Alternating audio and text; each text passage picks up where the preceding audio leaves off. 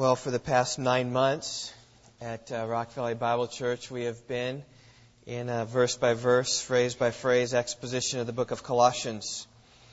Uh, in fact, I counted up um, 31 sermons we have been through Colossians. You think about my messages are 50 minutes long, 60 minutes long. Um, so that would put us about whatever, 30 hours, 25 hours of teaching on this passage, this great letter of the Apostle Paul.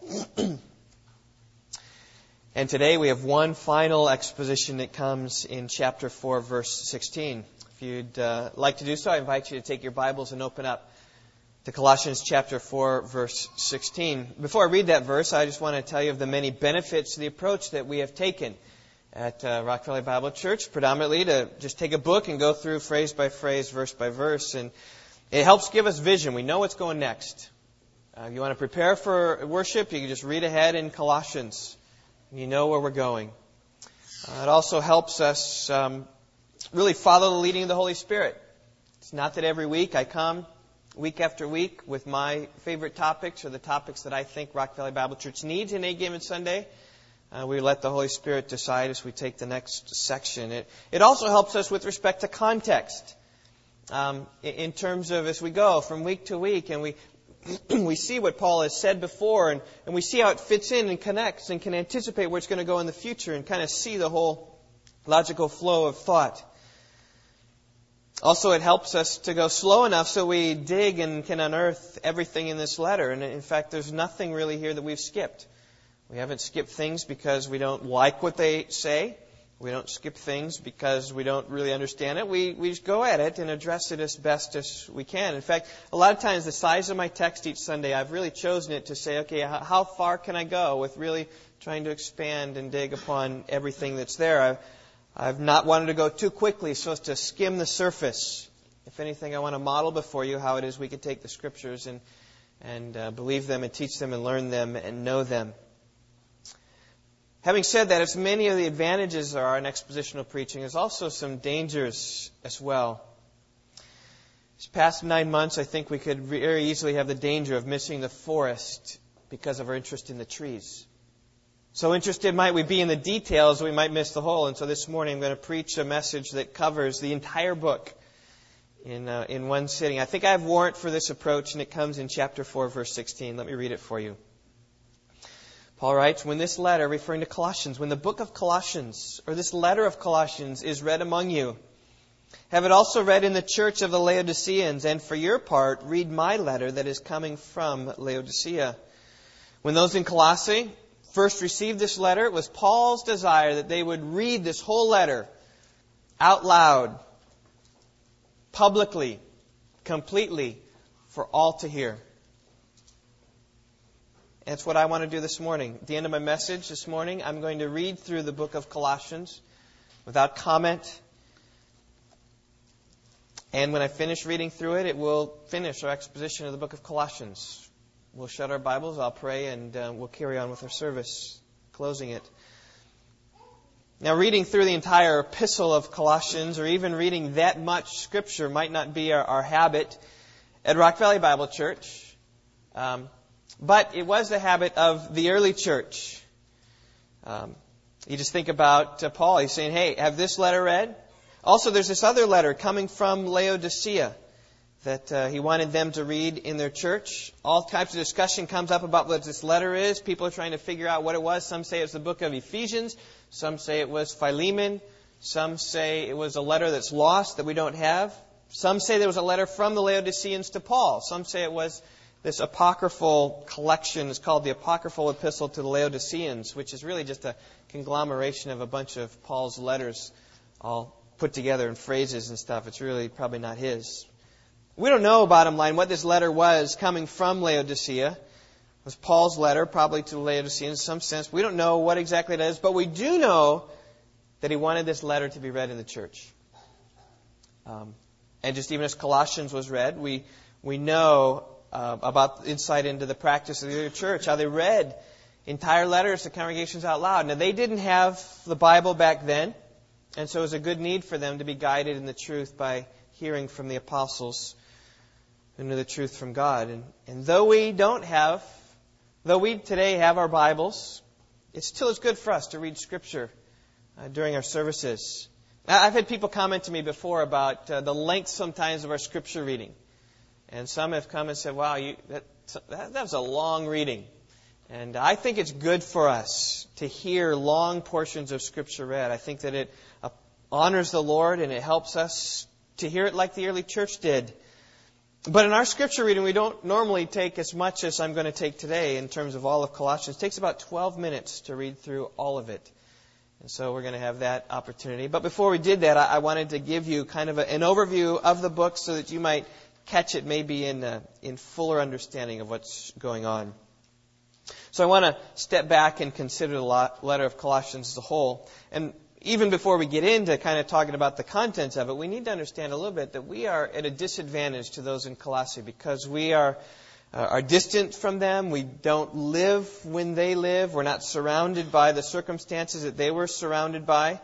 There are some things that Paul references here in terms of the false teachings of people that for us it's not we don't hear these people teaching these things exactly today. He's going to talk about particular people in the church. We don't have those people in church. But to those in Colossae, all this would have made sense. They would have understood it in some sense better than we were. We do, in some sense less. But it's, it's difficult for us, so we need to really go back and understand a little bit about the history of the church and what was going on there. The history of the church began with a man named Epaphras. He was a native of Colossae. And at some point, probably in Ephesus, he heard the gospel preached from Paul and then went back to his hometown and then preached it in Ephesus. Eh, I'm sorry, in Colossae, began to preach the gospel that he'd heard in all of its simplicity and all of its power. We don't know what, exactly what he said, but he would have said something like this. You know, Jesus Christ, a man of Nazareth, is the Messiah. He is the one who came as the fulfillment of the law and the prophets. He is the Jewish Messiah, but far more than the Jewish Messiah, He's come to save Gentiles as well. In fact, He's come to save all who would place their hope and their trust in Him. He's come to save all who would confess their sins and repent of them and believe upon the Lord Jesus Christ. And so, people of Colossae, I encourage you to turn from your sins and, and find forgiveness in the only place where it can be found in Christ.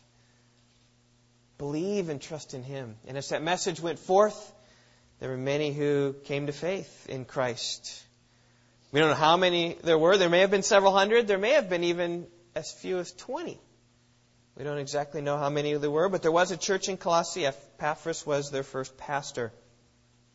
After a period of time, though, this church began to, to go on, and it began to face some danger from some false teachers who'd come into the church, trying to persuade the believers away from the faith. And, and the key thing to remember in Colossae is this it's not so much they denied the truth about Christ, the issue is more that they began to add to the truth about Christ. Now, some came from a Jewish perspective seeking to encourage the people of Colossae to return once again to the law. They said, yes, Jesus is good, but you need more. And particularly these with a Jewish perspective said, you need the Old Testament. You need to follow the feasts and festivals. You need to keep the diets and the days. The Old Testament tells you what you should eat and what you shouldn't eat. It tells you when to celebrate these national feasts of, of celebration to God. It tells you of the Sabbaths that you need to keep. And you need to follow all these things. And when you do, and only when you do, then you'll be truly spiritual. There's a second group of people that came with an experiential perspective. They experienced God and wanted others to experience Him as well. They wanted to seek some spiritual religious experience as the key to Christian living. And they said, yes, Jesus is good, but you need more. They said, you need to have an experience. You need to look to the heavenly realms. You need to worship the angels. Seek for visions and dreams. Let God speak to you directly. And when that happens, it's then and only then that you'll truly be spiritual. Others came from an ascetic perspective, telling those in Colossae to submit themselves to the rigors of self discipline. They say, Jesus is good, but you need more. Said, You need to beat your body into submission. You need to stay away from these foods. You need to not be involved with particular activities. You need to guard against fleshly indulgence, punishing yourself when you do wrong. Maybe sleep on a hard floor. Don't bathe for weeks fast until you feel the pain and really show God how committed you are to Him. And then, And only then they would say you'll be truly spiritual. And others, perhaps, came with some kind of combination of these different perspectives. Some may have liked the, um, the Jewish holidays, but really disdained a little bit about the, the need to um, you know, keep this discipline stuff. You don't need to do that. Or some were really into the experiencing God, but not through visions, but through diets. And so they could have combined all these different things, all kind of kind of melded together. In fact, there is lots of discussion um, in terms of commentaries and scholarly works. What was the quote unquote Colossian heresy? What exactly are they teaching? And I think you just take these three things an emphasis upon Jewish festivals and feasts, an emphasis upon um, mysticism, and an emphasis upon asceticism. And you kind of just throw them all in the pot and realize that there are elements of all that stuff stirring around. But the common thread to all these things is this is the false teachers had a tolerance for Jesus, but an insistence you needed more. They didn't deny Jesus so much. They simply emphasized that you needed more things on top of that. You need to seek some religious experience on top of your faith because Christ just wasn't fully enough. And as Paul would have addressed these things, particularly at the end of chapter 2, those in Colossae would have heard, oh, yeah, that's what this person said. That's what this person said. That's what... So they would have heard these things. So it's important for us to kind of get a, a background on what was taking place theologically there. And really, it's because of these heresies that Paul was really stirred to write to these Colossian believers. In this letter, as he addresses this false teaching, showing how deficient it was, he basically sought to point them to the solution to their problems, right? The way to walk righteously and the way to please God, it was not in these religious things, it was rather by looking to Jesus Christ alone. It's in looking to Him alone that you can learn true righteousness, that you can truly please God. That's what Paul's message is. Believe and trust in Christ. And it's then that your life will be honoring to the Lord. Well, let's begin. What I want to do is kind of survey through all of Colossians here to catch his flow of thought. And then I'll read Colossians and we'll be finished. Well, consider the first chapter. The first two verses, Paul gives a, a short introduction. And then after that, he speaks about his joy in hearing what Christ did among those in Colossae. Look at verse 3. He says, We give thanks to God, the Father of our Lord Jesus Christ, praying always for you since we heard of your faith in Christ Jesus and the love which you have for all the saints.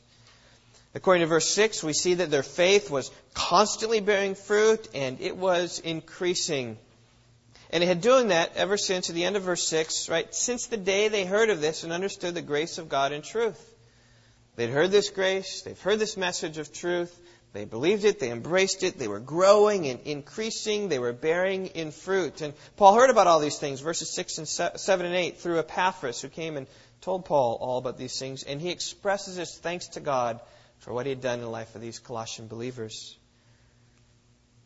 In fact, Paul's joy is so great that he again tells the believers here in verse 9 about how since the day we've heard of it, we've not ceased to pray for you here it is. Already in the first nine verses, Paul speaks to them twice about how much he is praying for these people. He has a passion for them. He has a heart for them. He can't be with them because he's confined in jail, but he can pray for them. And Paul says he's always praying for them. Now, one of the things that these words demonstrate is a great love and care and concern that Paul had for these people. You know, see, Colossians isn't a cold theological treatise. It's a warm hearted letter of love to these people.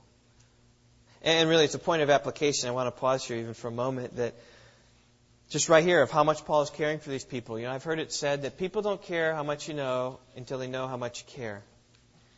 And uh, that's really how Paul starts this epistle. He's showing them how much he cares. Because until they see how much he cares, they don't care how much he knows. And, in your circumstance, it might be the same as well. You might have the solution in your hands to somebody's problem. You might say, here, take it. And unless they're convinced you're really caring for them, they might not take the solution. Ah, thanks, but no thanks. I'll do it my way. But see how important it is to care for people and to love them and then bring them the solution to the problem because then they're more apt to take it. And I just say, Paul's passion here for prayer. He's always praying. Since the day we heard of it, we've not stopped praying for you. Let that sink in. Let, let it sink in of how much he loves and cares for these people. In fact, later in chapter 2, he's going to talk about how great struggle he has for them because of his great love for them. He talks in chapter 1, verse 24 about the sufferings he has because of his love for the church of Christ. That's a, theme that kind of goes through. Paul just kind of oftentimes puts it in there about his care for them. Well, in verse 9, he continues on and tells them how exactly he's praying for them. He gives a content of prayer. He's praying for them that, you can see it, that you may be filled with the knowledge of his will in all spiritual wisdom and understanding. These false teachers are coming in, they're teaching different things. He says, I want you to know, have a knowledge of his will in all spiritual understanding. So you can discern what's wrong, you can discern what's right, and embrace what is right. And then, as they understand what is right, so that, verse 10 gives another instance, another purpose, so that you will walk in a manner worthy of the Lord. Right? So that your behavior, as it flushes itself out, will be right and appropriate, worthy of the Lord. God is here on one side, and, and our lives are here on the scale on the other side. And as we learn about God, then we can learn a life that's worthy of the Lord. And even he gets particularly. Here's what a life that's worthy of the Lord looks like it's to please God in all respects. Paul wants these Colossian believers to please God. He, he wants it so, so that God, when he looks down on Colossae, like, starts to put a smile on his face and starts to be happy with the people in Colossae because they're believing the right things, because they're knowing the right things, and they're living the right way. And then it talks even about how a life that's pleasing the Lord works itself out. It's really here in four ways bearing fruit in every good work, increasing in the knowledge of God, being strengthened with all power according to his glorious might, and then even at the end of verse 11, joyously giving thanks to the Father. Right? He's just praying that they would have a, heart, have a, have a life that fully knows God, that knows Him right, that can discern the errors, that then walks in a manner worthy of the Lord, pleasing Him, bearing fruit, increasing, being strengthened, and joyously thanking God all the time. That's what He's praying for. In other words, you might say it like this He's praying for their spiritual maturity and stability. Is what He's praying for. And isn't this what everyone seeks? Doesn't everyone seek spiritual maturity and stability? So the false teachers were seeking, hey, if you really want to be spiritual, right, stable, here's how you go. And everybody, in some sense, is seeking some type of peace of mind, peace of soul that understands where they are. So a lot of people think that, find that through false means. But he's saying that through true means, what is right, I want you to be steadfast, stable, and mature. Well, rather than following the ways of the false teachers, Paul was saying the way to do this is to trust in Jesus Christ and in Him alone. And in verses 13 through 23, Paul then puts forth a description of Jesus, which I would say this is absolutely stunning. He lifts Jesus high. He calls him, right, the, the one who rescued us from darkness and delivered us into his kingdom, taking us from our sins of darkness and bringing us into the light of the glory of God in the face of Christ. He's the one that's redeemed us, verse 14. He's the one that's forgiven us of our sins. Jesus Christ is the image of God. Jesus Christ is the firstborn of all creation, 15. Verse 16, Jesus Christ is the creator of all the universe. In fact, it's Jesus Christ, the very last two words. All things have been created through him and for him. He's the reason why the world was created, for Jesus Christ. He's a sustainer of the universe, right? In Him, all things hold together. And then He's the head of the church, verse 18. And the culmination of everything is this that Jesus Christ will come to have first place in everything. And in these words, Jesus really, or Paul, just prepares the whole argument for the rest of the letter. Jesus is so great and so glorious and has done so much for you, it doesn't make any sense for you to seek anything else, is what he's saying. And again, here's a great point of application for us this morning. The solution to all of your problems in life is Jesus.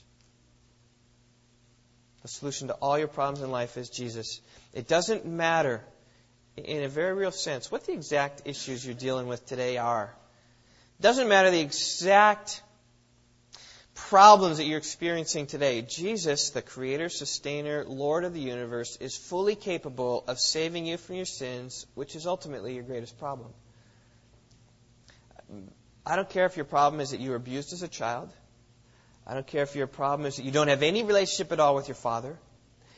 I don't care if you're addicted to pornography or you, you're gluttonous or you have financial struggles or your kids are out of control or you're having bouts with depression. Jesus is your answer because he's the all glorious one. He's the all powerful one. I love the way that D. Martyn Lloyd Jones puts it. He was trained as a physician, but later was called to preach the gospel of Christ. Listen to what he said. This is a more lengthy quote, but think about it. In, in his early days, he was a doctor. Then he became a preacher, and he contrasts these two things, what a, what a doctor does and what a preacher does. And he says this.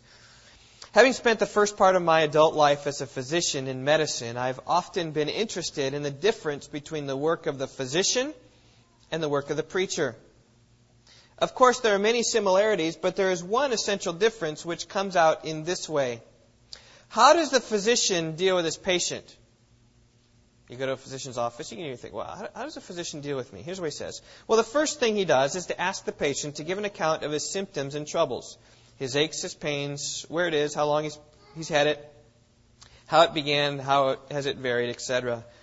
All this has to be done in great detail. The doctor takes a careful history of the case and then inquires as to the patient's previous history from childhood onwards. Having done this, he takes the family history from childhood onwards. Having done this, he takes a family history, for that might throw some considerable light upon the particular ailment. There are hereditary and familial diseases and familiar predispositions to disease. So the family history is most important. Having ascertained these facts, then he proceeds to make his physical examination of the patient. Now, with the detailed, specific, special personal knowledge of the patient, the physician cannot do his work without these things. And at this point, I say that there is such a striking contrast between the work of a physician and the work of a preacher. The preacher does not need to know these personal facts concerning his congregation. The preacher does not need to know all the details. Why? Because he knows that all the people in front of him are suffering from the same disease, which is sin. Every one of them. the symptoms may vary tremendously from case to case, but the business of the preacher is not to medicate symptoms, it is to treat the disease. Lloyd Jones continues, he knows the problem of the factory worker, he knows the problem of the professional man, because it's ultimately precisely the same. One may get drunk on beer and the other on wine, as it were, but the point is they both get drunk. One may sin in rags and the other may sin in evening dress, but they both sin. All have sinned and come short of the glory of God. There's none righteous, no, not one. The whole world is guilty before God. Really puts the situation in perspective, right? The, the solution to all the problems, regardless of how it manifests itself, is Jesus Christ. And Paul would say here, in light of verses 13 through 18, look to the all sufficient Christ He's the only one able to save. In fact, look at how powerful he is. Look at verse 21. Although you were formerly alienated and hostile in mind, engaged in evil deeds, yet he's now reconciled you in his fleshly body through death, in order to present you before him holy and blameless and beyond reproach. It's not other things you're going to add to Christ that's going to make you more holy before God. It's Jesus who can. Jesus there reconciled you to make you holy, blameless, and beyond reproach above God. There's nothing more that you can add to that. It's only Jesus who can. In fact, Paul ends chapter 1 on this theme, and through the first half of chapter 2, he's just speaking about just how great Jesus is to make you complete in him. Look at chapter 1, verse 27. The great mystery among the Gentiles is this Christ in you Christ in you, the hope of glory. Christ, the sovereign, reigning, ruling one in us, cleansing us, purifying us, empowering us that we might stand complete in Him. And that was Paul's goal of his whole, whole life. We're proclaiming Christ, he says in verse 28. Admonishing every man, teaching every man with all wisdom, that we may present every man complete in Christ. The goal here is completeness in Christ. It's not completeness in spiritual works or spiritual experience or self discipline. It's complete in Christ. Look at chapter 2, verse 2. Paul says that Christ's, that the mystery is, right there at the end of verse 2, is Christ Himself, in whom are hidden all the treasures of wisdom and knowledge. It's not other things. It is Jesus Christ who has all the, the treasures of wisdom and knowledge. And in chapter 2, verse 10, it says, In Him, in Jesus, by faith and trust in Him, you've been made complete. Jesus is fully sufficient to make you complete, to make you stand before God blameless. And look what surrounds this phrase in verse 10. Look back at verse 9 of chapter 2. In him all the fullness of deity dwells in bodily form. In him you've made, been made complete, and he is the head over all rule and authority. You don't need to question the power of Jesus because he is God in the flesh. You have to question the authority of Jesus because he rules over all. You don't have to question the sufficiency of Jesus because he alone makes you complete. That's what Paul's arguing. He's setting up this whole argument. It's not these other things. It's Christ alone that makes you complete. And don't be persuaded to these other philosophies. Look at verse 4. I say this so that no one would delude you with persuasive argument.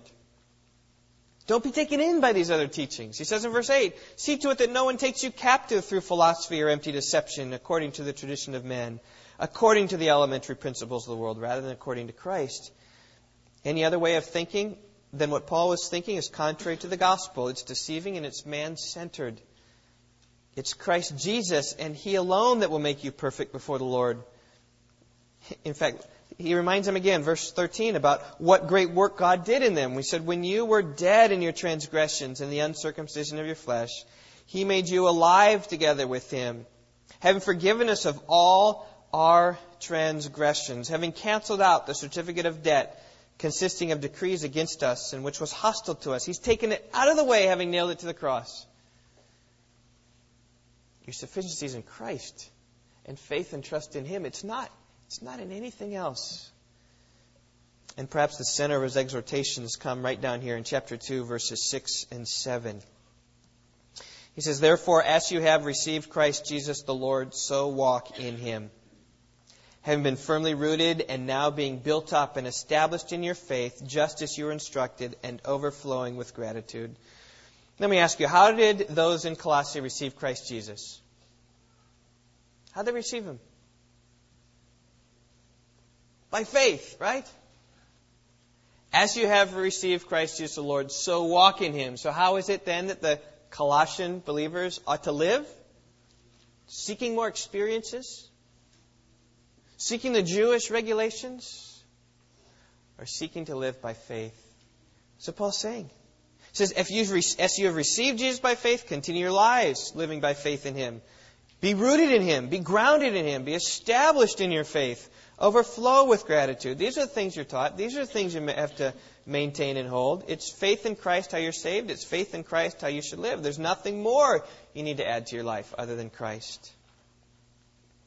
Well, Paul then lays the foundation theologically about then dealing with the false teachers.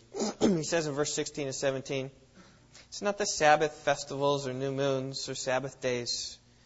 It's not the Jewish things, because those things are shadows. The substance is Christ. He said it's not mystical experiences, verses 8 and 19. They just inflate the fleshly mind. And they fail to hold on to Christ. Verses 20 and 21, it's, it's not the ascetic commands, right? Stay away from that because you can't touch that. You'll be defiled. It may look good on the outside. You may be walking righteously on the outside, but Paul says in verse 23, it's of no value against fleshly indulgence. You might tame the outside or look like you're taming the outside, but inwardly you're, you're ravening with lust and covetousness. So that's not how to solve the problem. Solve, solve the problem is faith in Christ and trust in Him. That's what he says. Now, lest anyone think that Paul's advocating a gospel that's all pie in the sky without any practical application, which sits back says, I believe in Jesus.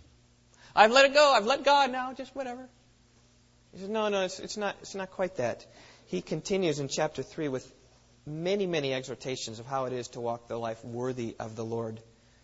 He gives command after command after command of, of way of applying the gospel that he is preaching.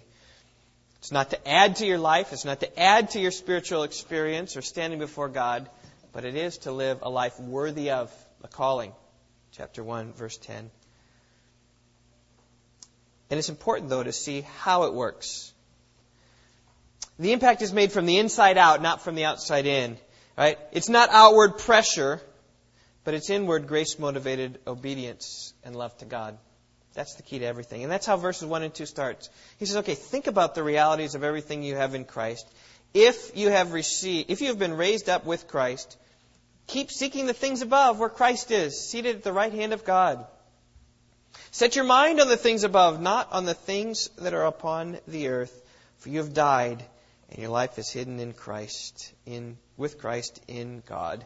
And, he, and Paul's saying this. Think about the great realities of your faith in Christ. Let your mind dwell on what's right. Let your mind dwell on what's true. Let your mind dwell on where you stand in Christ. You are with Jesus Christ, seated above. And so think about the things above.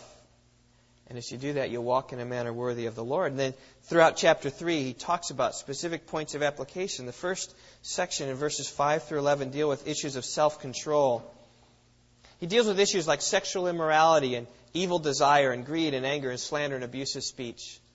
Just controlling your bodily urges, controlling your inner desires, controlling your mouth. Self control, it's the fruit of the Spirit. And then in verses 12 through 17, he deals with uh, matters of attitude. Attitude of the heart, like compassion and kindness and forbearance and love and thankfulness that really looks to others with a genuine heart of love and desires to build them up. The third matters he deals with those relationships, husbands and wives, children and parents, slaves and masters, and how they ought to relate to one another. And then the fourth deals with communication, prayer to God, and evangelism towards others. Really hitting what's appropriate. What, how is it that you live in a manner worthy of the gospel? It flushes itself out. But rather than focusing on all these outward things, it focuses internally. And throughout all these applications, Paul uses a word picture of how we dress. He talks about taking our sinful behavior and taking it off like we take off a garment at the end of a day. He uses that terminology in verse 8. He uses that terminology in verse 9. Right? You think about the end of a day. You've been out working. Some of you work jobs, construction jobs or whatever. You can get hot and sweaty. Some of you are in the office or run around. You know, you, you, you get home and you take off your clothes. Sometimes they're dirty and smelly and stinky, and you don't want them anymore. So you just take them off and put them aside. And also, you put on righteous behavior. You should put on a garment, say at the beginning of the day, which is a clean behavior, it's a right behavior, and you're ready for the day. It's just what you want to wear. It's what is appropriate to wear. And he talks about putting on these things in verse 10 and in verse 12. Now, these are all their natural expressions of how we should live as believers in Christ. And notice also how different these are than what the, the false teachers in Colossae were telling them to do. They were focusing on religious ceremonies, mystical experience, beating the body into submission. But Paul says this Now let the truth of the gospel impact your life and then live differently. Think of the realities of an all sufficient Savior. Think about how glorious He is, how lovely He is, how holy He is. Think about how He saved you from your sin. If you just meditate here on verse 13, that Jesus Christ has forgiven us of all our transgressions. Boy, how can we live but a life of grace motivated obedience and love towards Him? Well, then, beginning in chapter 4, verses 7 and following. He concludes the letter with some very practical instructions. He writes here to ten different people Tychicus, Onesimus, Aristarchus, Mark, Justus, Epaphras, Luke, Demas, Nympha, and Archippus. Some of these were with Paul in, in Rome, in prison. Some of these were in Colossae, to whom he's writing to, and some of them he was sending from Rome to Colossae. Each of them had own different instructions, all of them. He had practical advice for all of them. They would have understood these things. He's trying to wrap up some things administratively. And then Paul ends with his final piece of advice here in verse 18. He says, Remember my imprisonment, grace be with you. In effect, Paul is saying this Remember to pray for me, and may God bless you. So he's saying, Remember my imprisonment, remember to pray for me.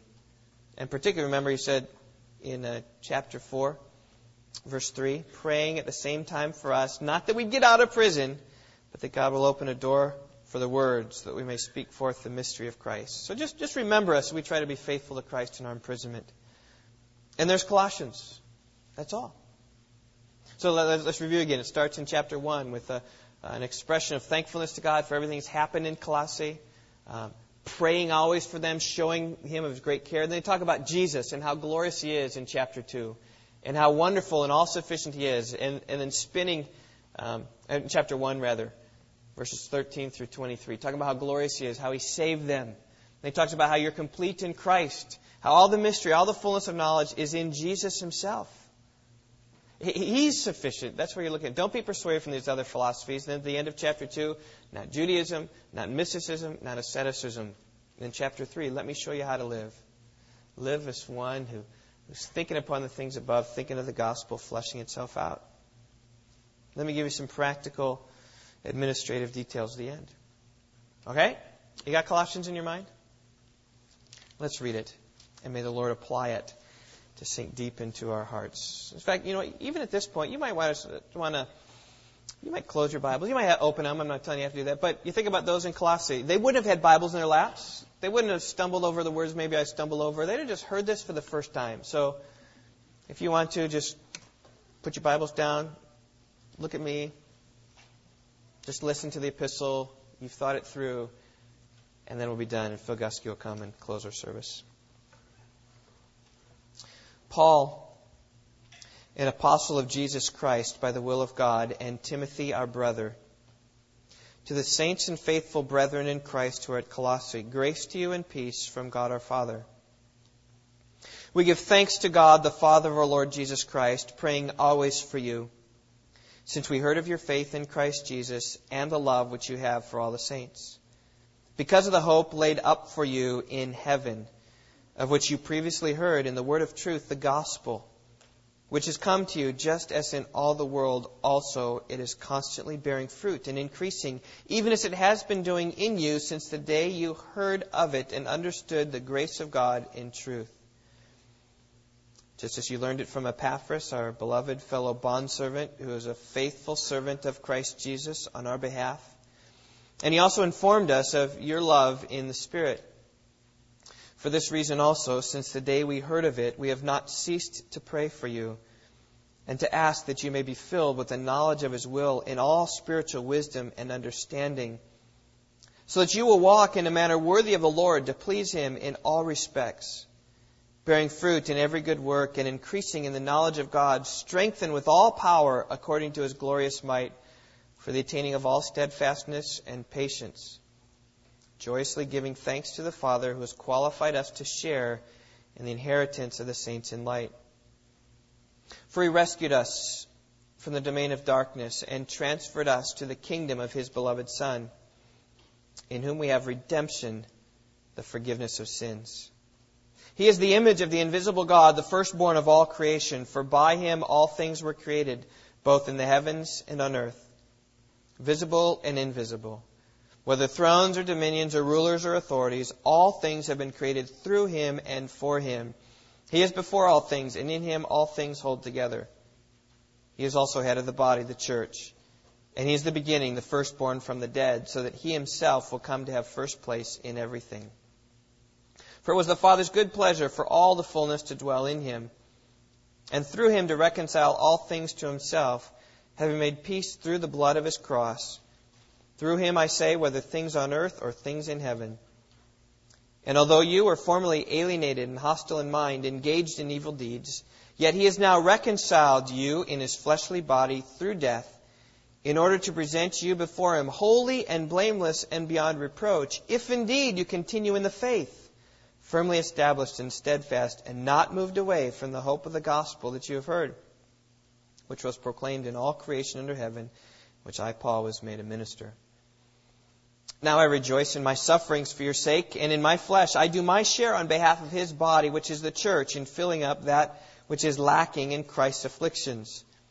Of this church I was made a minister according to the stewardship from God bestowed on me for your benefit, so that I might fully carry out the preaching of the word of God, that is, the mystery which is now which has been hidden from the past ages and generations, but now has been manifested to his saints, to whom God willed to make known what is the riches of the glory of this mystery among the Gentiles, which is Christ in you, the hope of glory. We proclaim him, admonishing every man and teaching every man with all wisdom, that we may present every man complete in Christ. For this purpose I also labor, striving according to his power, which mightily works within me. For I want you to know how great a struggle I have on your behalf and for those who are at Laodicea, and for all those who have not personally seen my faith, my face. That their hearts may be encouraged, having been knit together in love, and attaining to all the wealth that comes from a full assurance of understanding, resulting in a true knowledge of God's mystery, that is Christ Himself, in whom are hidden all the treasures of wisdom and knowledge. I say this so that no one will delude you with persuasive argument. For even though I am absent in body, nevertheless I am with you in spirit, rejoicing to see your good discipline and stability of your faith in Christ. Therefore, as you have received Christ Jesus the Lord, so walk in him. Having been firmly rooted and now being built up in him and established in your faith, just as you were instructed, and overflowing with gratitude. See to it that no one takes you captive through philosophy and empty deception, according to the tradition of men, according to the elementary principles of the world, rather than according to Christ.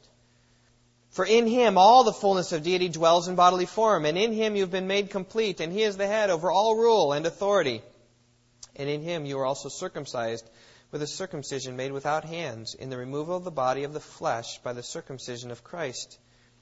Having been buried with him in baptism, in which you were raised up with him through faith in the working of God who raised him from the dead. When you were dead in your transgressions and the uncircumcision of your flesh, he made you alive together with him having forgiven us all our transgressions, having canceled out the certificate of debt consisting of decrees against us, which was hostile to us, and he has taken it out of the way, having nailed it to the cross. When he had disarmed the rulers and authorities, he made a public display of them, having triumphed over them through him.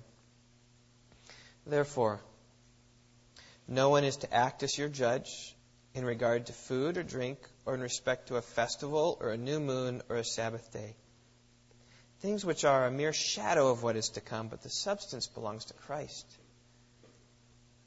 Let no one keep defrauding you of your prize by delighting in self abasement and the worship of angels, taking a stand on visions he has seen, inflated without cause by his fleshly mind, and not holding fast to the head, from whom the entire body, being supplied and held together by the joints and ligaments, grows with a growth which is from God.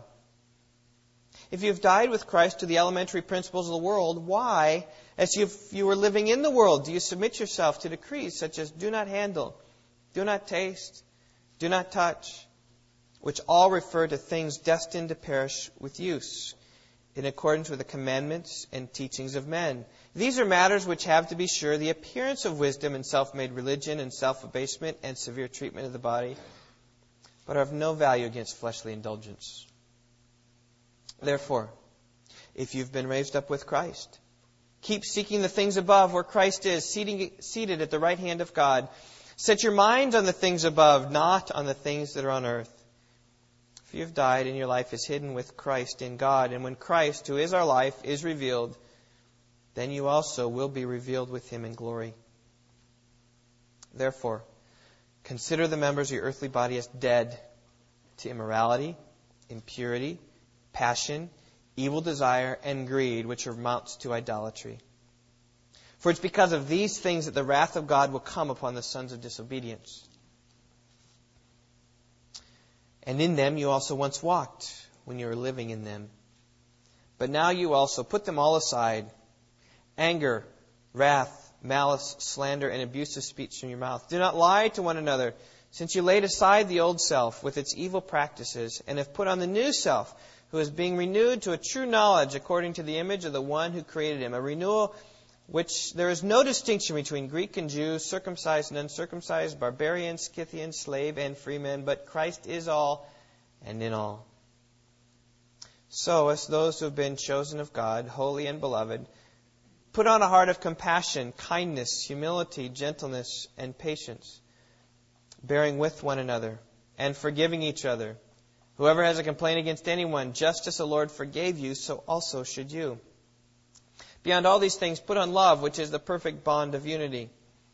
Let the peace of Christ rule in your hearts, to which indeed you are called in one body, and be thankful. Let the word of Christ richly dwell within you with all wisdom, teaching and admonishing one another with psalms and hymns and spiritual songs, singing with thankfulness in your heart to God, whatever you do in word or deed. Do all in the name of the Lord Jesus, giving thanks through him to God the Father. Wives, be subject to your husbands as is fitting in the Lord. Husbands, love your wives and do not be embittered against them. Children, be obedient to your parents in all things for this is well pleasing to the Lord. Fathers, do not exasperate your children so that they will not lose heart. Slaves, in all things obey those who are your masters on earth, not with external service as those who merely please men, but with sincerity of heart, fearing the Lord. Whatever you do, do your work heartily as for the Lord rather than for men. Knowing that from the Lord you will receive the reward of the inheritance, it is the Lord Christ whom you serve. For he who does wrong will receive the consequences of the wrong which he has done, and that without partiality. Masters, grant to your slaves justice and fairness, knowing that you too have a master in heaven. Devote yourselves to prayer, keeping alert in it with an attitude of thanksgiving, praying at the same time for us as well, that God will open up to us a door for the word, so that we may speak forth the mystery of Christ, for which I've also been imprisoned, that I may make it clear in the way I ought to speak. Conduct yourselves with wisdom toward outsiders, making the most of the opportunity. Let your speech always be with grace, as though seasoned with salt, so that you will know how you should respond to each person. As to all my affairs, Tychicus, our beloved brother and faithful servant and fellow bondservant in the Lord, will bring you information. For I have sent him to you for this very purpose, that you may know about our circumstances, that he may encourage your hearts. And with him Onesimus, our faithful and beloved brother, who is one of your number, they will inform you about the whole situation here. Aristarchus, my fellow prisoner, sends you his greetings, and also Barnabas, his cousin, Mark, about whom you received instruction. If he comes to you, welcome him. And also Jesus, who is called Justus. These are the only fellow workers for the kingdom of God who are from the circumcision, and they have proved to be an encouragement to me. Epaphras, who is one of your number, a bondslave of Jesus Christ, sends you his greetings, always laboring earnestly for you in his prayers, that you may stand perfect and fully assured in all the will of God. For I testify for him that he has a deep concern for you and for those who are in Laodicea and Hierapolis. Luke, the beloved physician, sends you his greetings, and also Demas. Greet the brethren who are in Laodicea and also Nympha and the church that's in her house. When this letter is read among you, have it also read in the church of the Laodiceans. And for your part, read my letter that's coming from Laodicea. Say to Archippus, Take heed to the ministry which you have received in the Lord, that you may fulfill it. I, Paul, write this greeting with my own hand. Remember my imprisonment. Grace be with you. So let's pray. Lord, my prayer this morning is short. I pray that you would simply bless the reading of your word. Bless the hearing of your word. Protect us, the church, from false teaching, which would pull us away from the pure gospel of Christ. And show us of his glories, that we would walk in a manner worthy of the Lord. I pray in Christ's name.